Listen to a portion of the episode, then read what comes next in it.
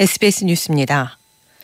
오늘 오전 7시 24분 제주 서귀포 남서쪽 12해리 해상에서 근해 연승어선 A호가 전복돼 해경이 구조에 나섰습니다. 서귀포 해양경찰서에 따르면 A호에는 한국인 선원 5명과 베트남인 선원 5명이 타고 있었으며 이 가운데 지금까지 8명이 구조됐습니다. 해경은 남은 인원에 대해서도 수색을 진행하고 있습니다. 정부가 병원을 떠난 전공의들에게 돌아오라고 통보한 시한이 어제로 지났지만 여전히 약 9천 명의 전공의가 돌아오지 않고 있습니다.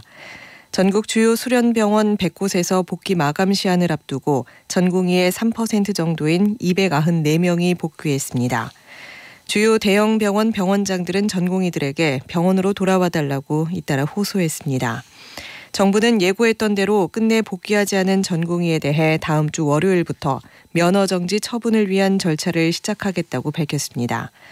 정부는 각 대학별 증원 배정 절차도 변함없이 진행하겠다는 입장입니다.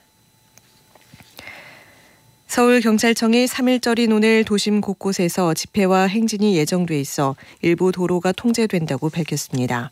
오늘 낮 1시부터 서울 종로구 동화면세점 앞에서 3만 5천 명 규모의 집회가 같은 시각 중구 시청역 인근에선 5천 명이 참여하는 집회가 신고됐습니다. 영등포구 여의도에선 낮 12시부터 5시까지 1000명 규모의 집회가 예정돼 있습니다.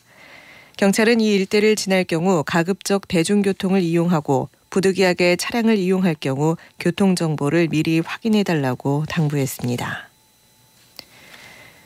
미국 뉴욕 증시의 대표 지수 중 하나인 나스닥 지수가 2년여 만에 사상 최고치로 마감했습니다. 뉴욕 증시에서 나스닥 지수는 전장보다 134.60포인트 0.84% 오른 16,082.33의 거래를 마쳤습니다. 나스닥 지수가 종가 기준으로 최고치를 경신한 건 지난 2021년 11월 19일 이후 2년 3개월 만입니다. 베냐민 네타냐후 이스라엘 총리가 팔레스타인 무장정파 하마스와 휴전 인질 석방 협상 타결 여부를 아직 판단하기 어렵다는 입장을 밝혔습니다. 네타냐후 총리는 TV로 생중계된 기자회견에서 휴전 협상이 타결될 경우 풀려날 인질들의 명단을 요구했지만 아직 계획된 협상이 결실을 보게 될지 판단하는 건 시기상조라고 말했습니다. 그러면서 하마스의 망상에 찬 요구에 굴복하지 않을 것이라며 협상이 타결되든 그렇지 않든 기필코 모든 인지를 데려올 것이라고 덧붙였습니다. 한미 양국이 북한에 의한 적대적 교전국 관계로의 남북 관계 규정과 서해에서의 잠재적인 일방적 현상 변경 시도에 대해 깊은 우려를 표한다고 밝혔습니다.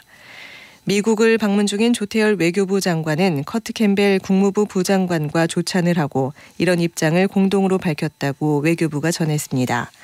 이들은 한미가 북한의 위협과 도발에 완전한 연대 아래 대응해 나가고 있다고 평가한 뒤 북한의 어떠한 도발도 억제해 나갈 수 있도록 적극 공조해 나가기로 했다고 밝혔습니다.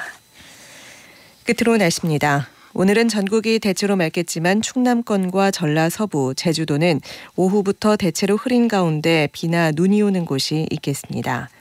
오늘 낮 최고 기온은 서울 영하 2도, 대전 0도, 광주 2도, 대구 4도 등 전국이 영하 3도에서 영상 6도로 춥겠습니다. 서울의 현재 기온은 영하 5.3도, 습도는 38%입니다. 정미선입니다.